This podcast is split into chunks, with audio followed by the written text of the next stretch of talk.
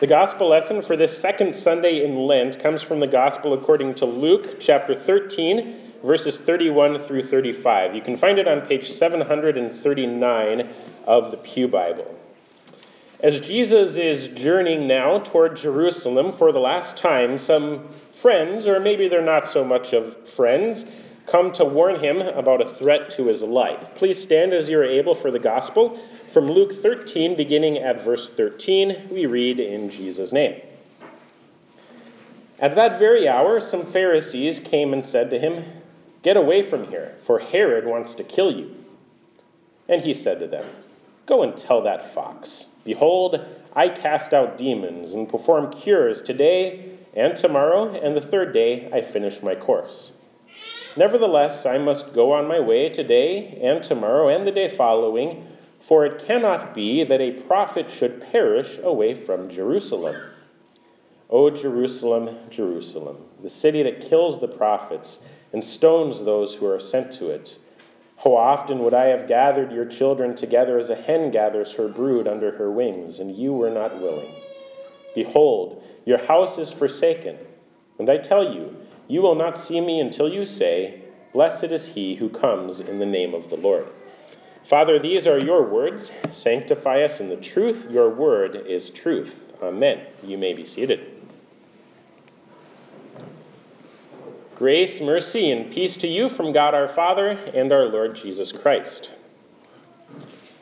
This gospel lesson reads kind of like a Western, and for just a moment here, I think I might help to translate it into the language of a Western. It goes something like this Some Pharisees come to Jesus and say to him, You best be moving along now, because we hear Herod is fixing to kill you. Now, when this happens in a Western, if you've watched a few of them, you know you basically have two options. You can stay in town and face the guy who wants to kill you, in which case you might die, and you basically have no control over this. It all depends on whoever wrote the script. Your other option is to leave town, in which case you will probably live, but everyone will call you a coward. That uh, kind of like what's happening in this text. Jesus is on a journey we don't know what town he's in when this happens, but we do know where he is going. He is on a journey to Jerusalem. So he's somewhere between Galilee, that was his home territory in northern Israel, and Jerusalem, which is in southern Israel. And quite a large portion of the Gospel of Luke takes place while Jesus is on this journey. It's way back in chapter 9 that Jesus sets his face toward Jerusalem. So that's where the journey begins. And it continues all the way through chapter 19 when he rides into Jerusalem finally on a donkey. Typically, it would only take a, person a few days to walk from Galilee to Jerusalem, but Luke fills 10 whole chapters with everything that Jesus does while he's on this journey. So we figure, with all the miracles and the teachings in these 10 chapters, that it took Jesus a bit longer than a few days. It was more like a tour Jesus had a definite end in mind, but he had a lot to do along the way. So it's somewhere in the middle of this journey that these Pharisees come and warn Jesus about Herod's intent. And it's a little bit hard to say whether these Pharisees are friendly toward Jesus or hostile. In general, most of the encounters that Jesus has with the Pharisees were hostile. However, we do know that there were at least a few Pharisees who were actually friendly toward Jesus. Nicodemus was a prime example of this, but there seem to be a few others as well. It may be that they warned Jesus of Herod's murderous intent because they're honestly trying to protect him. But it's also possible that their intentions are evil. It may be that they want Jesus out of their own region, so they're using Herod's murderous intent to suit their own purposes. Or it may also be, and I think this is the most likely case, that they're actually making up this whole thing uh, as part of their own plot to trap Jesus in Jerusalem. And I tend to think that this idea is right, uh, that the Pharisees are just making it up, because later, at the end of Jesus' journey to Jerusalem, uh, uh Herod, he's actually going to get his chance to meet Jesus face to face.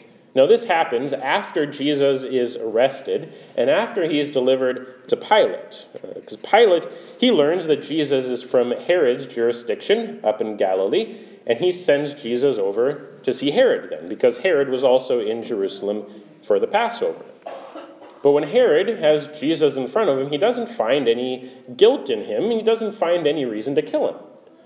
All he does is mock him and send him back to Pilate. If Herod actually wanted Jesus dead, he must have changed his mind because he didn't do it when he got the chance. So we don't know exactly what the Pharisees' motivation uh, is here. What really matters, though, is how Jesus responds to it. Now remember, he has these two basic options, which we learned from the Westerns to stay in town and face the mean guy who's threatening your life, or to run away and risk being called a coward. And notice what Jesus does here. He decides to run away, but there's more to it than that. He tells the Pharisees that he is going on his way, but his reasons are different than the standard Western plot. Jesus is going away not to save his life, but to lose it. He says, I must go on my way, for it cannot be that a prophet should perish away from Jerusalem. Jesus accepts the threat against his life. He's actually on board with this whole being killed thing. The location is what he disputes. If Jesus stays where he is, he's not going to die. Even if Herod really is trying to kill him, and even if Herod catches up to Jesus there, Jesus is not going to die there, because that is not the appointed place for Jesus to die. Now, people have tried to kill Jesus before, but it never works. It will only work at the appointed time in the appointed place. The only scenario in which Jesus is actually going to die is if he continues to Jerusalem on this journey. And so that is what Jesus is going to do. This is what he has been intentionally doing this entire journey. So he insists on going to Jerusalem. Then, speaking of Jerusalem, then Jesus goes into this lament over the city. It's the holy city, which makes their unbelief all the more tragic. A little bit of history might be helpful here. Uh, Jerusalem became the capital of Israel and the place of worship um, about 1000 BC. So this would be about 400 years after the Israelites left Egypt and came into the Promised Land. Uh, they left. Uh, they came into Israel about 1400 BC, and then it was around 1000 BC that King David moved the capital from Hebron to Jerusalem. And that's when he brought, or shortly after that, he brought the Ark of the Covenant to the tabernacle there. And it was then that Jerusalem became the holy city. So it wasn't always the holy city, but at that time it became so because God had promised to dwell above the mercy seat and between the two cherubim above the Ark of the Covenant. Then, in the next generation after David, uh, King Solomon, and his son, built the first temple. Uh, and so Jerusalem was kind of uh, cemented then as the holy city. Now, they had their ups and downs, but Jerusalem remained the holy city for a thousand years now. This, however, doesn't change human nature. Jerusalem, like every other city, refused to believe the word of the Lord. God would send prophets to her, but she would not listen. Instead of listening, they persecuted them. A good example of this is the prophet Jeremiah, whom we just read about in the Old Testament lesson. He was threatened with death because he spoke against the city and called them to repentance. This was leading up to the destruction of Jerusalem at the hands of Nebuchadnezzar, the king of Babylon, and that destruction happened in 586 BC. And Jeremiah prophesied up to that event and a little ways after it. Now, God had even told Jeremiah that the people of Jerusalem would fight against him. But Jeremiah went and he called them to repentance anyway, because this is what God had called him to do. And sure enough, the people did not listen. And finally, King Nebuchadnezzar came, took the rulers into captivity into Babylon, where they remained for 70 years. It's really this pattern that develops throughout the entire Old Testament that the prophets are rejected because the people don't want to hear or obey their call to repentance. But God keeps sending prophet after prophet. So there comes a point, especially by the time we get to Jesus, where God starts to look a little bit foolish. Why would you keep sending prophets knowing that they will be rejected? And why would you send your only son knowing that he will be killed? The answer, at least in the case of the prophets, is that some of the people will hear the word and repent. It always seems to be a minority, but God preserves a remnant through these prophets. And the answer, in the case of Jesus, is that it's actually the whole point of him coming. His purpose is to be rejected and killed. And this is the reason he sets his face toward Jerusalem. Despite their opposition, and despite knowing that they will kill him, he goes there out of his love for them to be the sacrifice for their sins. And I want you to notice how foolish this sounds, because it's the foolishness of this that really accentuates the love of God. When Jesus goes to the cross to die, he doesn't do it for good people. He doesn't do it for people who really deserve it but are just kind of down on their luck. He doesn't do it for people who have been pleading with him to come and forgive their sins. He does it really for people who don't want it. He does it for people who are telling him that if he doesn't shut up about being the Son of God, they're going to kill him. He does it for people who don't really think they need forgiveness. He does it for people who think they can obtain their own righteousness. Jesus does it for people who don't deserve it. And think about this Jesus offers himself as the sacrifice for the sins of the very people who want to kill him. And he will even pray, Father, forgive them, for they know not what they do. Now he's grieved by the whole thing. He laments the fact that the people of Jerusalem will cry for his blood. But his concern is not that he is going to die. He knows that's what he has to do. He laments that these are lost souls. He doesn't mind dying for them, but as long as they persist in their unbelief, they'll never enjoy the benefits of his sacrifice for them. And here we really see the compassion of God, who never desires that any should perish. For even though their rebellion works into God's plan to bring salvation to the entire world, Jesus still weeps over their rejection of him. He weeps not for his sake, but for theirs. He doesn't mind dying for them. He just wants them to know what he is doing for them so that they might believe and live. He feels like a mother hen, and this is the illustration Jesus gives us. A mother hen whose instinct is to gather her chicks under her wings, but they won't have it.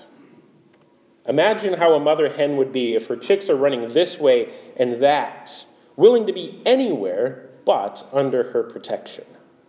That's how Jesus felt regarding Jerusalem. His concern was not for himself, but for them. So his emotional response to them is not anger, but sadness, deep sadness. Now, when we imagine how God must feel, feel regarding our sins, we often project the emotion of anger onto him. But that's not really what we see in this text. Now, anger is an appropriate response to sin, and God is capable of anger. But his wrath and anger over sin was poured out completely upon the Son of God, Jesus Christ. So he does not continue to be angry over sin. And he is not angry over your sin. Our natural tendency is to think that God is angry over sin. We think, oh, I've really done it this time. God will never forgive me now. We make this error because we think of God as a strict master instead of a tender father. But think about this. Think about whether our natural tendency is right or wrong. If a child runs away from home, how do the parents feel about that? Are they more angry or are they more sad and worried? They might be partially angry because even good parents are still sinful, but the primary reaction is sadness. They love their child and they hope that no harm will come. Now, if this is true for human parents, how much more for our perfect and merciful Heavenly Father? He is grieved by our, by our sin and unbelief, not because he is angry, but because he is saddened by our wandering away from him.